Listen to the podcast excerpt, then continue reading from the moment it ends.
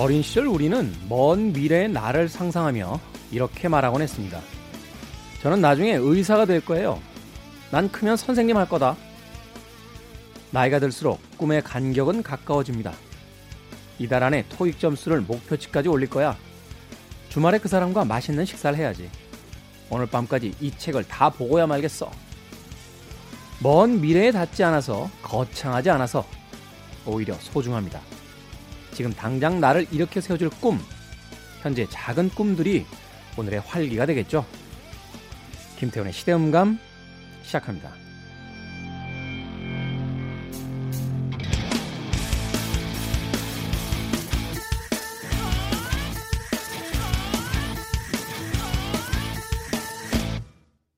그래도 주말은 온다. 시대를 읽는 음악 감상회 시대음감 김태훈입니다. 아이 때는 할 수 있는 건 별로 없는데 꿈은 엄청나게 크죠.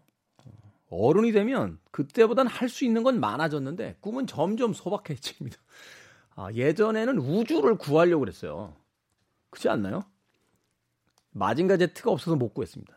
마징가 제트만 있었으면 구할 수 있었는데. 그러다 이제 어느 정도 나이가 되면 위대한 사람이 되겠다라는 또 생각을 하죠. 국가를 위해서, 많은 사람들을 위한 위인이 되겠어. 막 엄청난 걸 이뤄낼 거야. 이러다가 이제 어른이 되면 한 군데 이제 꼭지참처럼 모이는 게 있어요. 네, 내 집 장만.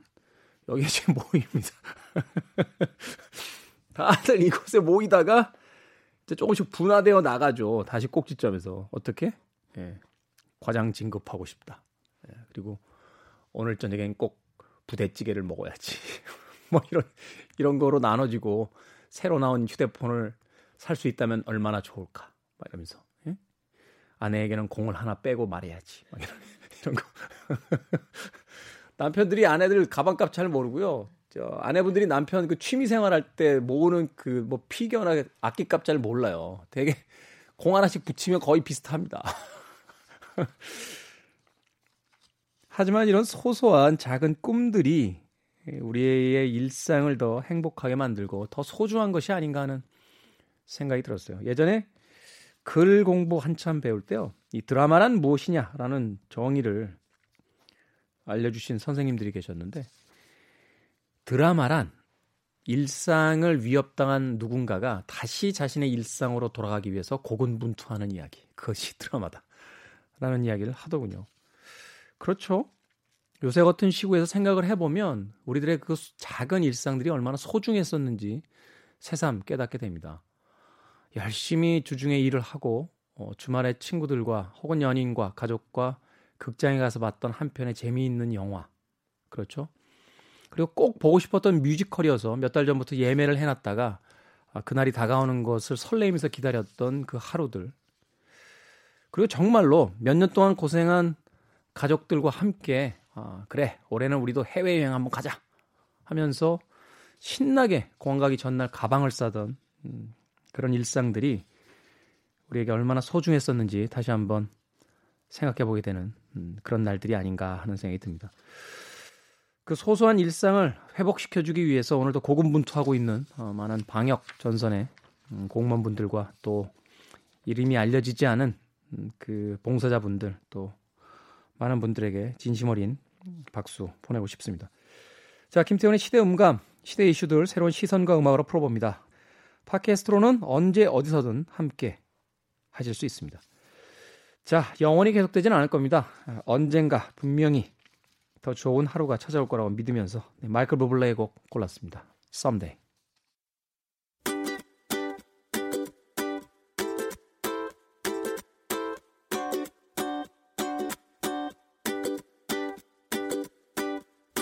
I love seeing you happy. I miss seeing that smile. It's been such a long time. And although I don't have you, I know now that I need to somehow make you mine. And I won't lie, it's hard seeing you with him. 'Cause I know he can hold you like I can.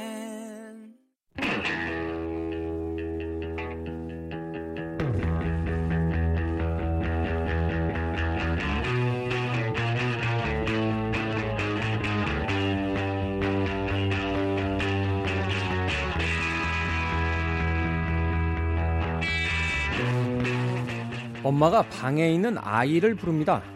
얼른 나와서 밥 먹어. 그러자 아이가 대답하죠. 아, 나 지금 노래 보고 있는데 이것만 보고 갈게요. 음악을 듣는 세상에서 보는 세상으로 세상도 음악도 정말 빠르게 달리고 있죠. 시간을 달리는 음악, 오늘도 김경진 음악평론가 나와 계십니다. 안녕하세요. 안녕하세요. 80년대에 이제 뮤직비디오가 등장했을 때, 물론 그 이전에도 있었습니다만, 이제 MTV 개국과 함께 뮤직비디오가 막 물밀듯이 쏟아져 나왔잖아요. 그렇죠. 그때만 해도, 야, 이게 음악이 끝이구나. 이렇게 생각했는데, 네. 최근에는 이제 정말 스트리밍의 시대. 네. 이제는 음악을 뭐라고 할까, 보는, 동영상으로 보는 것뿐만이 아니라 이제 저장도 안 해요. 그냥 키면 그냥 가서 듣고. 있으니까. 네. 이렇게 편리한 세상이 올 거라고 생각하셨습니까? 상상도 못했죠. 그죠? 네. 우린 상상도 못해서 짤데기 없이 판산을 하고 돈 다 쓰고. 그거 왜? 너무 속상해요, 요새는. 그냥 키면 다 들을 수 있는데, 내 집에 있는 그 LP하고 CD장 볼 때마다 저걸 뭐하러 돈을 주고 저렇게 다 사가지고. 넘기십시오. 넘길까요? 네. 제값 쳐주셔야 돼요. 원판 많아요, 나. 자, 김태훈의 시대음감, 시간을 달리는 음악. 오늘 어떤 음악 이야기 나눠보시겠습니까? 네, 오늘은 엘튼 존 이야기를 좀 하려고 합니다. 얼마 전에 아카데미 시상식장에. 네, 그때 나왔었고. 많이 힘들어 보이시더라고요. 노래하시는데. 그러게요. 원래 에너지가 넘치시던 분인데, 네. 뭐라고 해야 되지? 약간 이렇게. 노래하시는데 약간 초점이 잘 안 맞는 듯한 그런 느낌 같은 게 있어서. 저도 좀 약간 그런 느낌이 많아요. 흐릿하다고 해야 되나? 지금 이제 그 투어 중이거든요. 네. 그러니까 투어 제목이 Farewell Yellow Brick Road예요.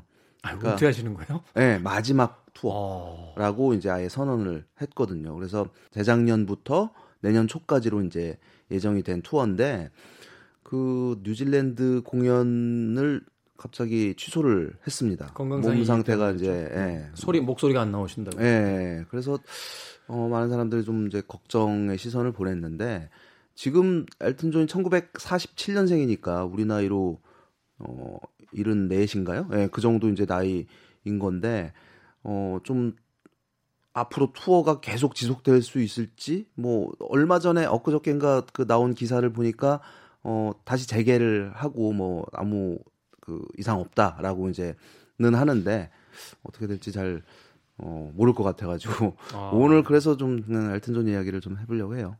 공연 보셨어요? 아 엘튼 존 공연 저는 예전에 언제였죠? 한 2000년대 초반이었던가요?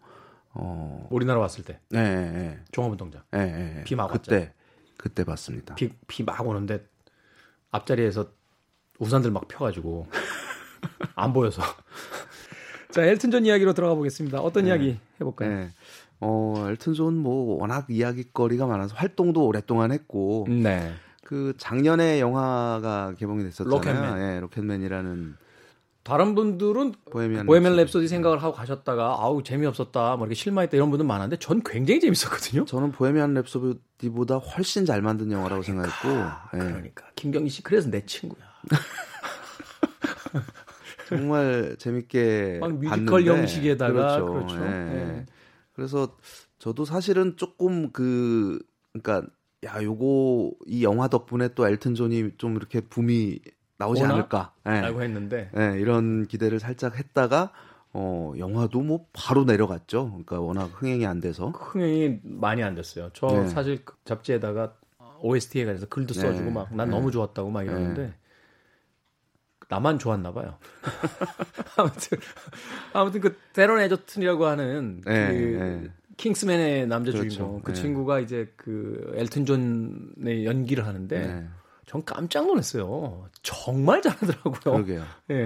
저도 그 영화에서 이 에저튼 이미지가 확 바뀌어가지고. 네. 근데 이게 우리나라에서만 안 됐더라고요. 월드와이드로는 그 제작비 대비해서 굉장히 성공을 거둔 영화였고 작품성도 인정을 받았고 그러니까 이게 공교롭게도 감독이 보헤미안 랩소디가 원래 그 브라이언 싱어가 하다가 중간에 이제 그 잘렸잖아요. 그래서 그렇죠. 후반 작업을 이제 그 가이 플래처라는 사람이 맡아서 했는데 그 인물이 이 로켓맨의 감독이었습니다. 근데 저는 그 고민을 해봤었죠. 왜 보헤미안 랩소디 퀸은 되고 왜 엘튼 존은 안 되지? 히트곡 수라고 치면은 만만치 않은데 둘 다. 아예 엘튼 존이 질 이유가 없죠. 그렇죠. 예. 네. 그래서 생각해 보니까 그냥 하나에 너무 열광하다가 그 지친 게 아니에요. 고시점에 사람들이. 이게 만약에 올해 뭐 지금이야 상황이 이렇지만 간격을 두고 개봉했더라면 좀 더 나았지 않았을까 하는 생각도 잠깐 했는데 좀 아쉬웠던 건 그 음악을 다 들려주질 않더라고요. 네. 네. 그리고 중요한 네. 음악들을 그냥 휙하니 지나가 버리게 이렇게 그렇죠. 네. 그 들려주니까 그리고 사실은. 그 일단 퀸 영화는 오리지널 곡이 사용이 됐잖아요. 네. 근데 엘튼 존의 영화는 테런 에저튼이 직접 불렀죠. 이게 이제 제작자이기도 한 그 엘튼 존의 요구사항이었다고 합니다. 네. 당신이 네가 알아서 불러. 그리고 프로듀서랑 알아서 편곡해가지고 그래서 그거 나한테 컨펌 받아. 그래서 결국 아니 근데 잘 불렀어요. 네, 굉장히 잘했어요. 네. 네. 그래서 이 배우가 이런 면이 있구나 굉장히 놀랐었는데 둘이는 거의 이제 저 그 약간 양자하고 그 뭐라고 할까요 의붓아버지 관계 같더라고요. 저 킹스맨 2인가요? 거기서는 나오잖아요. 네. 그 엘튼 존을 구하러 가잖아요. 테런 에저튼. 근데 로켓맨에서는 이제 그 역할을 또 테런 에저튼이 했으니까. 그러게요. 네. 네. 그래서 어쨌든 그 영화는.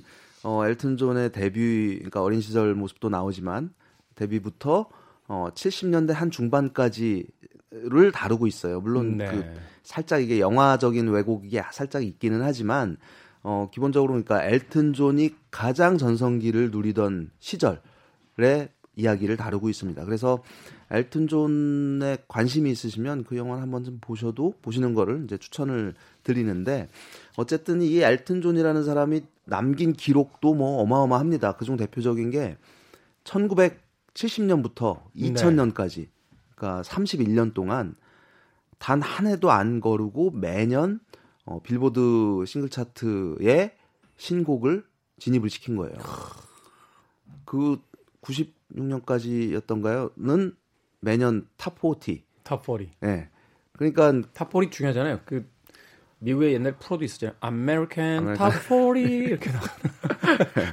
그러니까 이제 그 정도로 어떤 그 대중적인 성공을 상업적인 성공을 거두었던 그런 아티스트고 사실 우리에게 알려진 노래도 뭐 어마어마하게 많잖아요. 그렇죠. 웬만한 그 매니아들이 아니더라도 아마 자기 두 손가락 정도는 다 히트곡들 꼽을 만큼 있을 거예요. 맞습니다. 네. 근데 한 가지 이 뭐랄까요? 엘튼 존이라는 이 아티스트 그리고 엘튼 존의 음악에 대해서 평가를 할 때 그게 대중적인 평가든 아니면 평단에서 하는 평가든 그게 사실 그렇게 높진 않습니다. 그러니까 말하자면 예를 들어서 상업적인 성과 또는 뭐 그러니까 이 역사상 음반 판매량이 가장 높은 아티스트 뭐 이런 순위가 있잖아요. 뭐 비틀즈니 엘비스, 네, 마이클 또 뭐 잭슨, 마이클 잭슨, 마돈나 그다음이 이제 엘튼 존인데 예를 들면 그 앞에 언급한 이 4명, 4 아티스트는 우와 뭐 음악적으로나 뭐 엄지 손가락 치켜 들어요. 근데 그렇죠. 뭐 앞에 있는 그 4명은 평론가들이 이렇게 흠잡으려고 하면 평론가들이 공격당. 그렇죠. 예. 네. 감히 이 아티스트에게 막 이런. 엘튼 존은 오히려 요즘에는 그게 덜한데 한 90년대쯤까지만 해도 엘튼 존의 음악은 굉장히 많은 공격의 대상이 됐던 기억이 나거든요. 이제 기억이 좀 나네요. 사실 네. 그 당시에 이제 약간 이지리스닝이다 너무. 네, 그렇죠. 그죠? 너무 네, 말랑말랑하고 네, 음악성보다는 상업적인 어떤 냄새가 너무 많이 난다. 그렇죠. 실험성이 너무... 좀 약하고 그렇죠, 뭐 그렇죠. 이런 이야기. 네, 그런 이제 평가를 받긴 했었는데 사실 엘튼 존 음악은 정말 저는 말 그대로 시대를 초월한 음악이라고 생각을 하거든요. 왜냐하면 50년 전에 나온 엘튼 존 음악 지금 들어보면 촌스럽지가 않아요. 그러니까요. 네. 아니 지금 우리가 듣는 엘튼 존 음악이 기본 한 30년 된 거예요, 다. 그렇죠. 예전에 나왔던 40년 이상 된 곡들인 건데 예를 들면 뭐 아까 언급했던 Goodbye Yellow Brick Road 지금 들어도 로켓맨 들으면 와 정말 만약에 어떤 가수가 지금 나와서 그런 음악을 했다면 성공할 수 있을 것 같은 그런 생각까지 들 정도로. 그러니까 우리가 음악을 평가할 때 뭐 그 예술성, 뭐 실험 정신, 뭐 이런 것들 이렇게 가지고 오기 좋아하는데 사실은 음악의 가장 중요한 지점은 아름다운 멜로디잖아요. 그렇죠. 예, 예. 그러니까 소위 우리가 멜로디 메이커라고 부르는 예. 가장 아름다운 멜로디를 만들어냈던 인물들 이렇게 이야기할 때 뭐 폴 맥카트니나 그렇죠. 이런 인물들 이야기하는데 그 중에 단연 이제 탑 안에 들어가는 인물이 바로 엘튼 존인데. 네, 맞습니다. 그 어떤 아름다운 네. 멜로디에 대한 효용성을 차치하고 네. 뭐 이렇게 다들 대단한 평론가라고 저부터도 뭐 실험 정신이 어떻고 완결성이 어떻고 이런 얘기를 하니까. 근데 사실 엘튼 존 음악들은 히트곡뿐만 아니라 앨범들을 이렇게 들어보면 이 사람은 정말 대단한 음악가였구나 하는 게 지금도 이렇게 느껴지거든요. 네. 그래서 사실 그 뭐 과거에 그러니까 한창 아까 말씀드렸던 그 전성기 70년대 초중반을 아우르는 그 전성 시절에는 굉장히 다양한 음악을 했습니다. 그래서 뭐 약간 소울풀한 좀 뭐 블루지한 사운드도 있었고 기본적으로 좀 글램락이라고까지 일컬어졌을 정도로 좀 그런 화려한 사운드를 있었죠. 구사를 했거든요. 의상도 뭐 하여튼 날개 달고 나오시고 퍼포먼스가 뭐 안경에다 다이아 받고 나오시고 말이죠. 거의 뭐 웬만한 어린이 키 정도 되는 구두 신고 나와가지고 막 그런 이상하게 걸어다니시고 굉장히 그 퍼포머로서 그리고 뮤지션으로서 굉장히 다양한 즐거움을 줬던 뮤지션인데 엘튼 존 하면은 또 빼놓을 수 없는 인물이 그의 파트너 작사가인 버니 토핀. 예, 버니 토핀이라는 이름을 또 거론하지 않을 수 없죠. 어떤 분들은 또 오해해요. 엘튼 존이 이제 동성애자다 보니까 둘이 사귄다고? 예, 뭐 연인 아니었냐. 근데 그게 아니라 철저하게 음악 파트너였고 이자 친구로서 그렇죠. 예, 친구였고 아예 67년 데뷔 그러니까 엘튼 존이 그 자신의 음악보다는 먼저 작곡가로서 데뷔를 했었거든요. 네. 그 작사 작곡 파트너로서 지금까지도 이어오고 있는 물론 지금은 뭐 신보 최근 앨범이 한 4년 전에 나왔었죠. 아마 그게 이제 마지막이 될지 않을까 싶은데 어쨌든 그 앨범까지도 버니 토핀과 함께 작업을 해왔습니다. 근데 그 처음 작곡가로 이제 데뷔를 했을 때 그를 발탁했던 전속 작곡가로 계약을 했던 인물이 딕 제임스라는 사람이에요. 딕 제임스 뮤직 그래서 DJM이라는 이제 네. 레이블도 있었고. 엘튼 존이 거기 소속이 돼 있었죠. 근데 이 딕 제임스라는 이 사람이 말하자면 좀 굉장히 약삭빠른 비즈니스맨이랄까요? 좀 이런 스타일이라서 꼭 있어요. 성공한 아티스트 옆에 꼭 있어. 그렇죠. 네. 그 딕 제임스가 뭘로 유명하냐면 비틀즈가 처음 데뷔했을 때 그 브라이언 앱스타인 매니저인 브라이언 앱스타인이 저작권 회사를 설립을 합니다. 네. 그때 그 역할을 했던 인물이 딕 제임스예요. 아. 그래서 비틀즈의 모든 곡들을 관리했던 노던송스라는 이 퍼블리싱 컴퍼니의 지분을 가장 많이 가지고 있었던 사람인데 물론 존 레논과 폴 맥카트니도 일부 지분을 가지고 있었죠. 근데 나중에 브라이언 앱스타인이 죽고 다른 멤버들에게 말도 안 하고 이거를 그 ATB라는 곳에 팔아버립니다. 네. 네. 그래서 이제 결국 어쨌든 그 소송 걸리고 네. 폴 맥카트니와 존 레논은 자기가 쓴 곡들에 대한 저작권을 못 가지게 되는 그런 상황이 펼쳐졌었죠. 엘튼 존도 나중에 좀 뭐 그런 정도까지는 아니지만 나중에 엘튼 존이 로켓이라는 그 레이블을 설립을 하고 활동을 하면서 이 딕 제임스 뮤직과 또 소송에 휘말리는데 로열티 문제였어요. 그러니까 상습범이군요. 굉장히 이건. 좀 전형적인 어떤 네. 이제 근데 어쨌든 뭐 그 덕분에 이제 작곡가로서 또 가끔은 이제 세션 피아노 연주도 하면서 초기의 어떤 경력들을 만들어 나갔습니다. 펼쳐 왔었는데 그 영화에도 묘사가 되는데 엘튼 존은 정말 신동이라는 이야기를 들을 정도로 굉장히 재능이 있었던 아이죠. 그래서 12살 때 그 영국 왕립음악학교에서 장학생으로 다녔을 정도의 재능을 가지고 있었는데 그 재밌는 게 저도 얼마 전에 알았어요. 그 He Ain't Heavy, He's My Brother라는 노래 있습니다. 홀리스라는 그룹의 He Ain't Heavy, He's My Brother. 네, 불국화도 불렀었고 네. 그거의 피아노 연주를 엘튼 존이 했더라고요. 세션으로. 그래서 네. 다른 앙당구신 데가 없군요.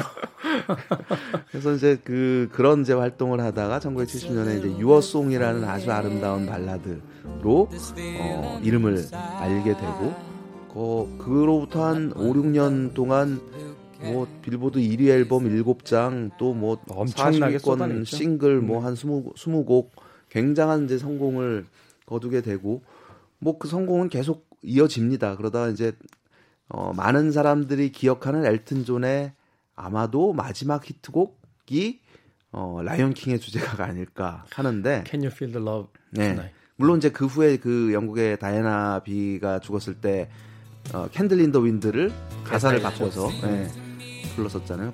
그 캔들 인 더 윈드 1997년 버전이 그게 아마 기네스북에 올라있죠?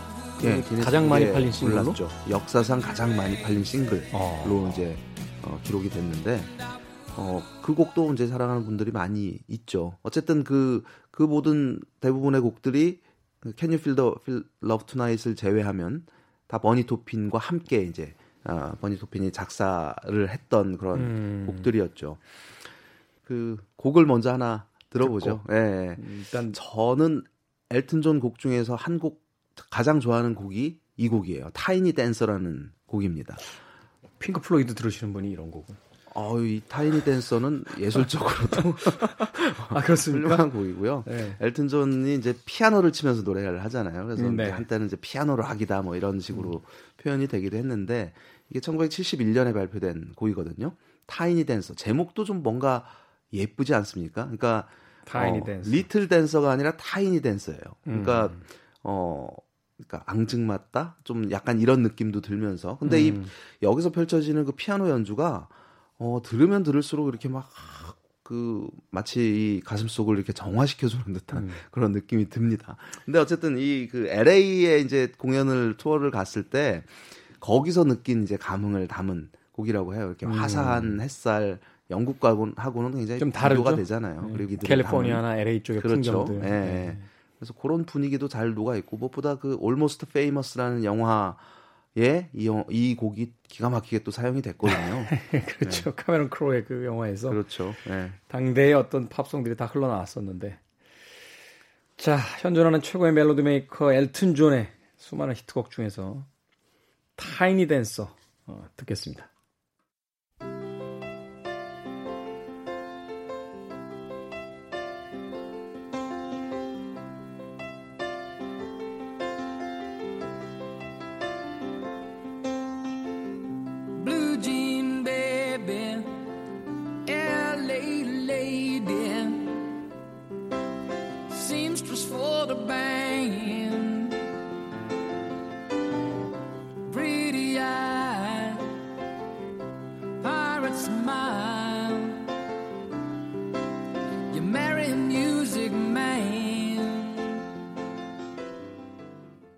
엘튼 존의 음악 타이니 댄서 들으셨습니다.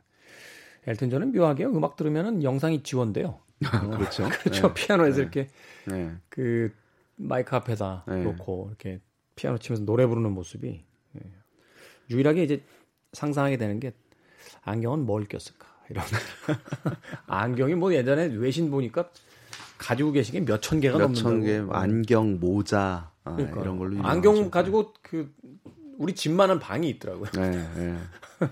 그래서 자기가 가지고 있던 그런 뭐 화려한 의상들 또 안경, 구두, 모자 이런 것들 88년이었던가요? 경매에 다 내놔가지고 네.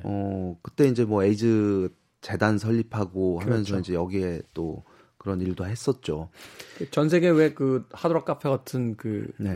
그 곳에 가면 거기 뮤지션들이 기증하거나 저 왜 네. 바자회에 내놓은 그렇죠. 물건들 네. 사가지고 이렇게 네. 전시한 것들 네. 마이클 잭슨의 장갑 뭐 네. 이런 거 거기서 엘튼 존 아저씨 뭐 한 옷 한 번 본 적이 있는 것 같아요. 네. 그 지금 이 노래를 들으니까 새삼 또 느껴지는 게 그러니까 70년대 한 80년대 초반까지만 해도 엘튼 존의 목소리가 좀 뭐라고 해야 되나요? 좀 고왔죠. 굉장히 좀 이 아름다운 테너의 목소리였는데. 그 80년대 후반에 목에 이제 용종을 제거하는 수술을 했대요. 그래서 그 네. 이후부터 이 목소리 톤이 굉장히 낮아졌죠. 네, 그래서 좀 더 중후한 목소리라고 할까요? 그래서 좀 이후에 이제 그 공연장이나 이런 데서 부르는 과거 히트곡들은 느낌이 또 사뭇 다릅니다. 그렇죠. 물론 뭐 여전히 노래는 잘하기는 하지만 어쨌든 그 이 엘튼 존의 그 음악 특히 이제 70년대 중반까지 수많은 그 히트곡들이 탄생하는 데에 그 뒤에 있었던 굉장히 중요한 역할을 한 프로듀서가 있어요. 네. 엘튼 존의 그 음악 세계에서 빼놓을 수 없는 프로듀서가 두 명이 있는데 그 사람 그 중에 한 명이 거스 더지온이라는 인물입니다. 거스 더지온. 네. 네. 거스 더지온은 그 데이빗 보위의 스페이스 오디티, 예, 요거 이제 프로듀서였고 뭐, 이제 그쪽 음악들을 많이 하시는군요. 그 무렵에 좀 활발하게 활동을 했던 이 글램 쪽 음악들을 예, 좋아하시는 예, 인물인데 아마도 우리가 알고 있는 대부분의 엘튼 존 곡들은 거스 더지온이 프로듀스를 했다고 봐도 과언이 아닐 것 같습니다. 네. 그래서 그 특유의 그 스타일, 색깔, 향기 이런 것들이 이제 넘쳐나는데 뭐 피아노 연주를 기반으로. 근데 또 락이잖아요. 기본적으로 자기의 이제 백밴드가 확고하게 있었고. 그렇죠. 초기에 가장 네. 놀라운 히트곡이 크로커다일 락이었잖아요. 그렇죠. 완전 히 네. 로커빌리 스타일의 네. 그 초기 네. 락큰롤 음악을 네. 막 전면에 네. 내세우면서. 그렇습니다. 네. 그리고 뭐 예를 들어서 굿바이 옐로우 브릭 로드 이 곡이 수록된 이 앨범의 포문을 여는 곡이 Funeral for a Friend라는 네. 그 Love Lies Bleeding이라는 이 두 곡이 이제 그 한 곡처럼. 네. 붙어 있었죠. 네. 완전히 그냥 거의 심포닉 프로그레시브와 같은 그런 사운드가 또 담겨 있거든요. 그래서 그런 이제 사운드의 뒤에 있었던 인물이 거스 더지온이라는 인물이었고, 그래서 그 로켓맨이라는 노래가 이제 성공을 거두면서 이 곡이 마치 이제 엘튼 존을 상징하는 작품처럼 됐어요. 예, 예. 그래서 그것도 좀 재밌어요. 왜냐하면 이 로켓맨이라는 이 곡은 1972년에 발표됐는데 이미 69년에 이제 거스 더지온이 비슷한 주제로 데이빗 보위의 스페이스 오디티를 성공을 시켰단 말이죠. 당시에는 이제 우주, 로켓 이게 네. 가장 핫한 어떤 소재였던 것 같아요. 네, 네. 그렇습니다. 네. 그래서 그 아폴로 그 우주선이 발사되기 며칠 전에 이제 보위의 곡이 발매가 됐었고 지금 생각해보면 마케팅을 네. 기가 막히게 하는 거예요. 그게 말입니다. 그리고 이제 72년에 이제 엘튼 존이 역시 이제 우주 비행사의 이야기를 담은 로켓맨이라는 곡. 근데 이것도 편곡이 어찌 보면은 스페이스 오디티하고도 살짝 그 비슷한 느낌이 들거든요. 네. 그래서 아 역시 같은 프로듀서구나 하는 게 느껴지는데 그런 분위기가 이제 70년대 중반까지 유지가 되는 거죠. 그리고 침체기를 거쳐서 80년대 초반 재기할 때 그리고 이후 그 라이온 킹 무렵까지 엘튼 존 사운드를 책임졌던 인물이 크리스 토마스라는 프로듀서입니다. 크리스 토마스. 네. 네. 크리스 토마스는 그 이름을 알리게 된 게 비틀즈의 화이트 앨범에서 보조 엔지니어로 처음 참여를 했어요. 네. 그래서 이제 그때 이름을 알렸고 뭐 핑크 플로이드의 닥 사이드 오브 더 문에서도 그 알란 파슨스의 조수로서 참여를 했던 인물이고 이후에 뭐 굉장히 뭐 락시 뮤직이라든지 뭐 여러 그 유명한 이기팝이라든지 뭐 많은 아티스트들의 프로듀서를 하다가 펑크랑 뭐 다 했군요. 네. 네. 그 엘튼 존과 함께 파트너를 이루면서 그 Empty Garden이라든지 Sacrifice라든지 또 뭐 Can You Feel the Love Tonight까지 그런 후반기 엘튼 존 사운드를 책임지는 그런 역할을 하게 되죠. 전반부와 후반부의 어떤 엘튼 존의 음악적 변화 뭐 이런 네. 것들이 있나요? 있습니다. 그러니까 70년대 중반까지 엘튼 존은 명쾌하게 발라드여도 명쾌하게 락이에요. 락 발라드. 네, 락이죠. 근데 80년대는 아주 더 소프트해진 팝이랄까요? 이지 리스닝 뭐 어덜트 컨템포러리 이런 얘기 많이 그렇습니다. 들었죠. 네. 네. 그래서 물론 이제 그 멜로디 반짝반짝 빛나는 것 같은 그 멜로디 감각은 엘튼 존의 이 커리어 내내 유지가 돼요. 사실은 그 90년대 후반 이후로 엘튼 존의 곡 중에서 이렇게 많은 사람들이 알만한 곡은 없습니다. 근데 이거는 좀 시대가 바뀌고 유행이 바뀐 탓이지 엘튼 존의 음악 그 이후에 발표된 앨범들을 이렇게 들어보면은 아 역시 살아있긴 하구나 하는 게 느껴져요. 아니 그러니까 네. 엘튼 존이기 때문에 이게 자기가 자기랑 경쟁해서 그렇지 네, 다른 그렇죠. 뮤지션들의 어떤 일반적인 음악들하고 비교해 보면. 네. 뭐 소위 이제 속어로 저희들끼리 급수가 다르잖아요. 이게. 그렇죠. 그렇습니다. 그래서 그 엘튼 존이라는 인물 뭐 언뜻 과소평가가 된 그 면도 없지 않은 듯 하지만 후반부의 음악들이 예. 후반부의 음악도 충분히 음악적으로 또는 들으면서 이 굉장히 큰 감흥을 불러일으키는 작품들이 많이 있다는 말씀을 드리고 싶어요. 아마도 이런 이유도 있지 않을까요? 그러니까 이제 80년대, 70년대에 엘튼 존의 음악에 열광했던 사람들이 네. 이제 90년대가 되면 이제 나이가 들잖아요. 그렇죠. 이게 일반적으로 통용되는 이야기입니다만 나이가 들수록 음악들을 잘 안 들어요. 맞습니다. 그러니까 옛날에 고등학교에서 음악 듣던 친구들이 한 30명 있었다면 한 반에 이게 이제 대학에 가면 20명으로 줄고 사회에 나오면 한 10명 됐다가 이제 40 넘어가면 그중에서 2명이나 들을까 음악. 맞습니다. 예. 그 저희 선배 중에 이제 임진모 선배라고 네. 있잖아요. 음악 평론하시는. 예전에 그 고등학교 때 자기를 그렇게 그 열등의식에 사로잡히게 한 친구가 있었대요. 네. 넌 그 음악도 모르냐? 막 이러면서 너무 약이 올라서 음악을 정말 열심히 들었다는 거예요. 그러고 나서 몇십 년이 흐른 뒤에 동창회에서 만난 거죠. 네, 네. 그래서 임진모 선배가 막 흥분해가지고 자기가 요새 듣고 있는 그 뮤지션의 음악 막 얘기하면서 넌 요새 뭐 듣니? 딱 했더니 그 친구가 너 아직도 음악 듣냐? 그러더라는 거죠. 그러니까 사실은 엘튼 존의 음악이 이전의 음악에 비해서 완성도가 떨어졌다가 아니라 90년대로 넘어가면 이제 힙합의 시대로 바뀌고 그렇죠. 음악의 어떤 장르의 네, 어떤 유행이 바뀌면서 과거에 엘튼 존의 음악을 들었던 많은 팬들은 이제 더 이상 음악을 듣지 않는 영역으로 떨어져 나가면서 그러면서 이제 엘튼 존의 음악적 완성도와는 상관없이 네. 전성기가 지나가게 되는 게 아닌가 그런 생각을 하게 그렇습니다. 되네요. 예. 엘튼 존이 이제 그 재기를 하고 그러니까 이 재기가 뭘로부터의 재기냐면 그 롤링스톤 매거진과 인터뷰를 하면서 사실은 그 자기는 양성애자다라고 얘기를 했어요. 그러니까 양성애자가 아니라 명백한 동성애자인데 일종의 좀 순화를 한 거죠. 아, 그게 순화인가요? 네, 순화를 했지만 그럴 수도 있겠네요. 네. 하지만 이 그 기사가 나가면서 쏟아지는 비난과 또 많은 사람들의 그 시선과 예, 그때 시대가 그랬어요. 이런 거에 이제 굉장히 그리고 또 뮤지션으로서의 속 겪는 그런 고통들도 있었고 항상 노출되어 있었으니까요. 예, 네. 무엇보다도 이제 그 무렵에 이제 약물, 마약 중독과 또 알코올 그리고 여느 그 락 뮤지션이나 아티스트들과는 다른 고민이 또 엘튼 존에게는 있었어요. 그게 또 그에게는 오히려 더 큰 심각한 문제일 수도 있었는데 머리가 계속 빠지는 거죠. 그래서 아니 필 콜린스 아저씨도 있는데 엘튼 존의 20대 때 모습을 봐도 이미 그 약간 있어요. 보이잖아요. 이게, 예, 예. 머리가 이렇게 이마선이 안쪽으로 들어가서 있잖아요. 그렇죠. 예, 젊을 때도 그리고 살이 찐다는 문제. 그래서 특히 그 머리가 빠지는 것과 살이 찌는 거에 대한 스트레스가 엄청났다고 해요. 그래서 더욱 또 약물에 들어가기도 하고. 네. 70년대 후반쯤에 와서는 그 일종의 그 식욕이 막 증가하는 뭐 그런 그것도 일종의 병이라고 하는데 네. 이것 때문에 몸무게가 급속도로 늘어나서 굉장히 힘든 시기를 보냈다고 합니다. 근데 이런 거를 극복하고 이제 80년대를 맞이하게 된 거죠. 다시 이제 버니 토핀과 손잡고 작업을 하기도 하고.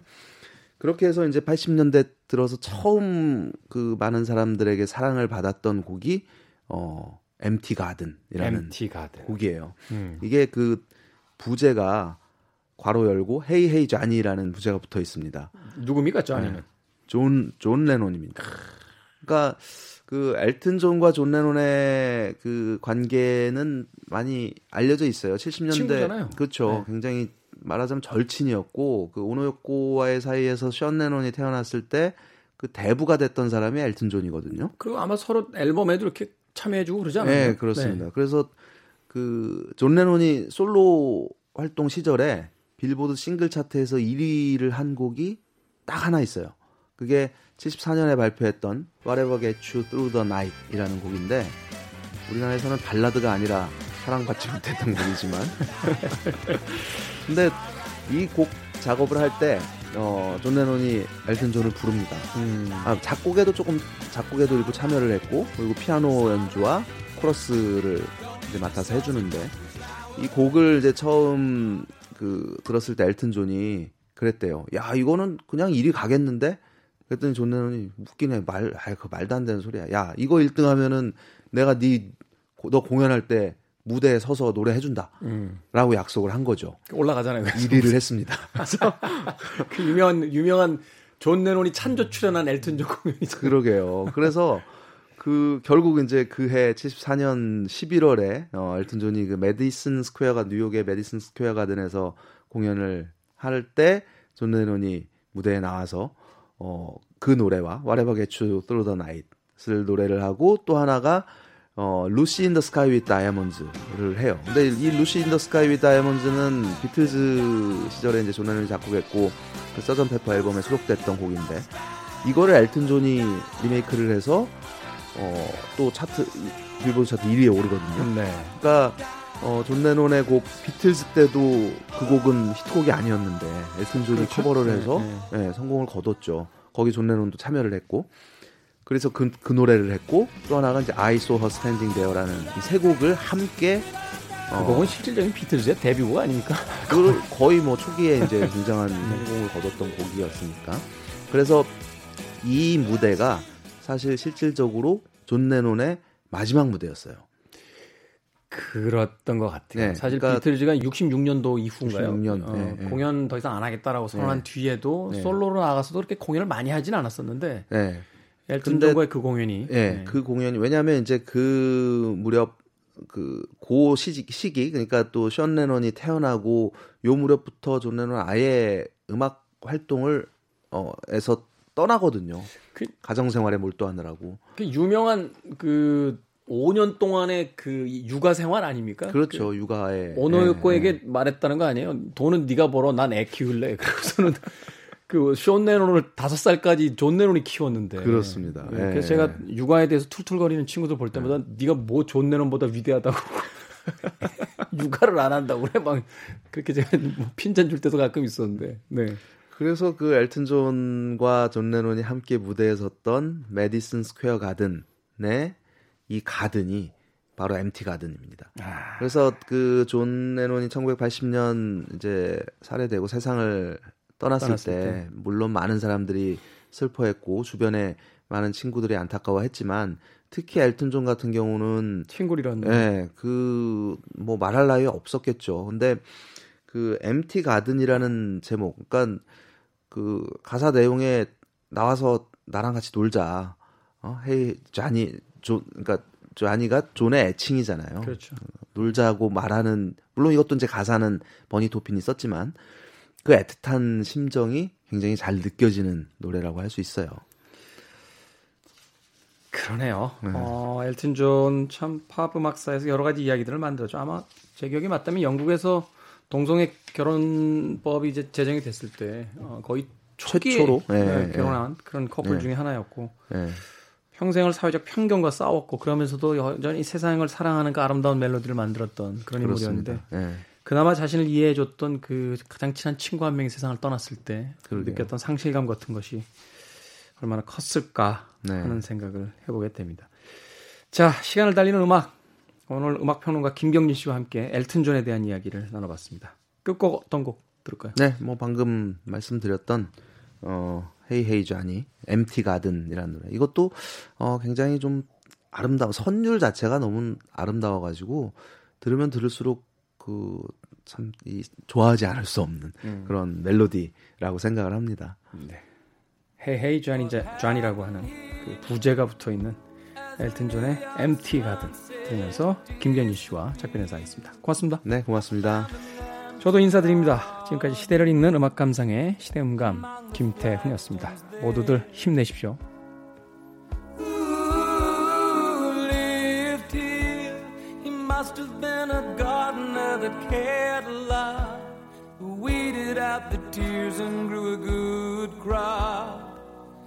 Now it all looks strange. It's funny how one insect can damage so much grain. And what's it?